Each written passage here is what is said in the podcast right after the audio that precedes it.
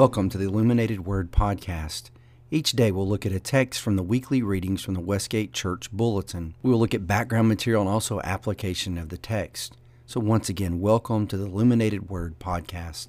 Reading today comes from Luke's Gospel, chapter 20, verses 14 through 23.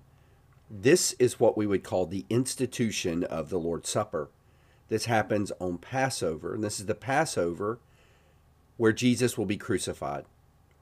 So far in the ministry of Christ, there's been two Passover feasts before this, and now we have his final Passover. It is very significant that Jesus is crucified during the Passover feast. Let's just remember really quick what happened on Passover. If we go all the way back to the Old Testament, go back to the book of Exodus. God hears the cry of Israel. Israel's being oppressed. They're in slavery. God hears them cry out. He delivers them using Moses. There are 10 plagues that fall upon Egypt.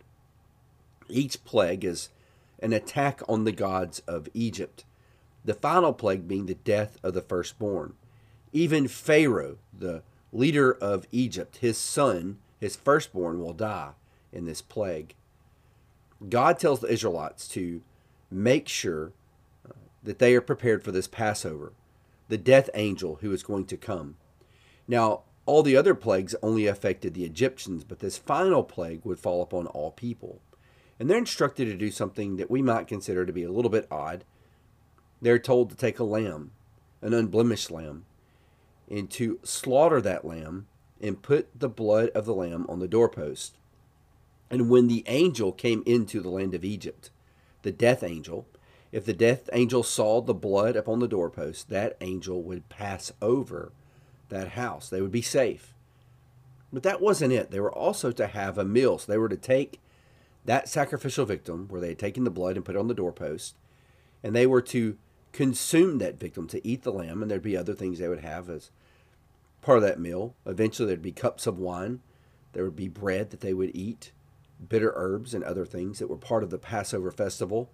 And they would do this every year to remember what God had done, to remember, and that's really important, that God had rescued them and he had passed over, and the blood was what brought the salvation. We also know about that time the law of Moses, the Old Covenant was established. So just think 40 days later after this event, they'll come to Mount Sinai, and God will establish his first covenant with Israel, this Old Covenant that is marked out by God's law.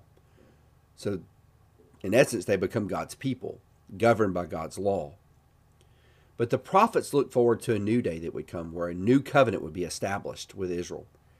The old covenant was not adequate. You can read the book of Hebrews. As a matter of fact, that's what we're doing right now. We're preaching through Hebrews. That's why we're looking at this passage. But in the book of Hebrews, we find out that the blood of bulls and goats was not good enough in the Old Testament. It would not fully atone for the sins of the people. There was a new covenant that was going to come, and this new covenant would bring complete salvation. He'd be able to save us to the uttermost, all the way to the end. There'd be no partial salvation with the blood of Jesus Christ. The blood of Christ brought cleansing, and Jesus needed no cleansing of his own sin because he was perfectly sinless. See, everything about the old covenant was incomplete. Even the priests that mediated the old covenant were sinful. They would need sacrifices for their own sin, much less the sin of the people. Jesus, being the perfect high priest, did not need atonement for his sin because he's perfectly sinless. And his blood can atone for our sins completely. Now, what's interesting about the Last Supper, and the reason we're reading this passage today, is this is one of the only places we find in the New Testament where it talks about the new covenant. Now think of this, when Jesus mentions this word new covenant, it's a big deal. They've been waiting for a long time. Jeremiah prophesied it was coming, and Jesus is saying that by his blood being shed, the new covenant is being inaugurated. And this meal, this what we call the Lord's Supper, is tied together to this inauguration of the new covenant. Let me just read through this passage, and now you can understand the importance when Jesus says, "This is the new covenant, my blood." Let's pick up in verse 14 of Luke 22. And when the hour came, he reclined at the table and the apostles with him. And he said to them, "I've earnestly desired to eat this Passover with you before I suffer. For I tell you, I will not eat it until it is fulfilled in the kingdom of God. And he took a cup, and when he had given thanks, he said, Take this and divide it among yourselves. For I tell you that from now on, I will not drink of the fruit of the vine until the kingdom of God comes. And he took bread, and he had given thanks. He broke it and gave it to them, saying, This is my body, which is given for you. Do this in remembrance of me. And likewise the cup after they had eaten, saying, This cup that is poured out for you is the new covenant in my blood. But behold, the hand of him who betrays me is with me on the table. For the Son of Man goes as it has been determined, but woe to that man by whom he is betrayed. And they began to question one another, which of them it would be who was going to do this. So let's go back and just notice a few things. First, you had a cup, then you had the bread, then you had the cup again, and you would think, wait a minute, in the Lord's Supper, we do the bread, and then we do the cup.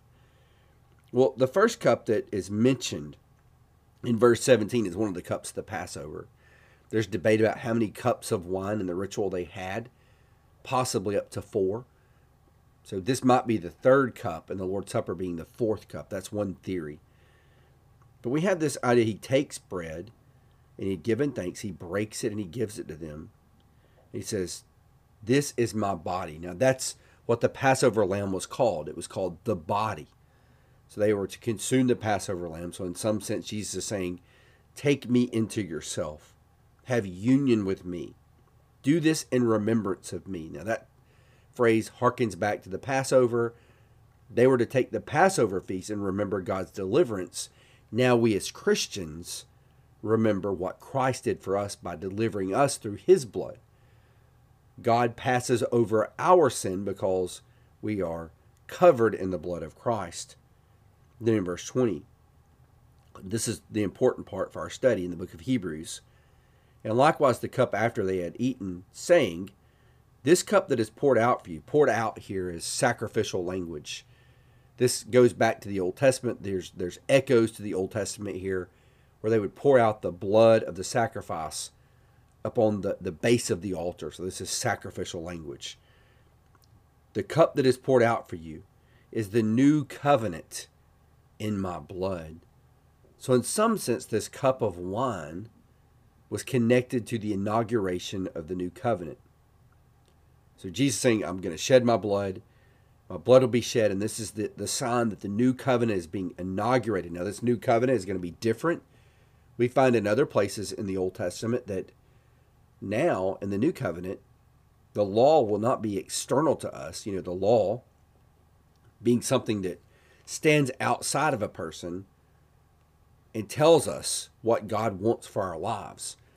So think of the laws this way. The law is like a speed limit sign, but it's not the engine that drives your car. A speed limit sign tells you, okay, this is the speed you should go, but it's not some internal motivating factor for you. It's external to you. The engine of a car drives the car. Well, in essence, in the new covenant, what we're told by the prophets, and we're told also later in the New Testament, so there's going to be a radical change.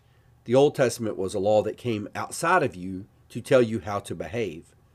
But now we're told in the new covenant, because the powerful blood of Jesus and what he has done for us, the Holy Spirit will be sent into our lives. So think of it this way. Christ dies for us. He's buried. He's resurrected. He ascends in victory to the right hand of the Father. And when he ascends, the Holy Spirit comes into the world. And now we're told that the law of God will be written into our hearts. There's this internal change that happens in a Christian. Some people use the word regeneration. We're changed. And now the law of God is internal to us. Because of the work of the Spirit in our life and sanctification, we desire to obey God. So now we have the engine that helps us obey God's good word. It's no longer like a speed limit sign external to us. It's what we desire to do. So I hope that makes sense. There's a shift in the covenants. The new covenant's going to be this internal shift that deals with the question of the sinful heart. I mean, think about it. For centuries, the Jews grappled with this. Hey, we have God's good law, but we tend to be sinful people. Something must change fundamentally about human nature. And so the new covenant is this change that's going to occur, that's brought about by the blood of Christ. So I'm hoping today what we've accomplished is we understand a little bit about what's happening in this Passover feast, in this Last Supper. And I want you to see the Lord's Supper different on Sundays. And there's much more I could say about this. Some of you that know me well know I could go on and on about this subject. Done a lot of research on this. I propose to you, and I have good reason to believe this, that the Lord's Supper is a covenant renewal. Now, I'm not saying you're getting re-saved on Sunday, but you're recommitting yourself to the new covenant of Jesus Christ. So every Sunday when you take the bread and you take the cup, of course you're remembering what Christ did for you, but it's also a renewal of your vows you made when you were baptized. Now, some people in churches will go forward and rededicate their lives in a service. That's wonderful. That's a great thing. But if you understand the Lord's Supper properly, you're doing that every Sunday. You're rededicating your life to Christ when you take the supper.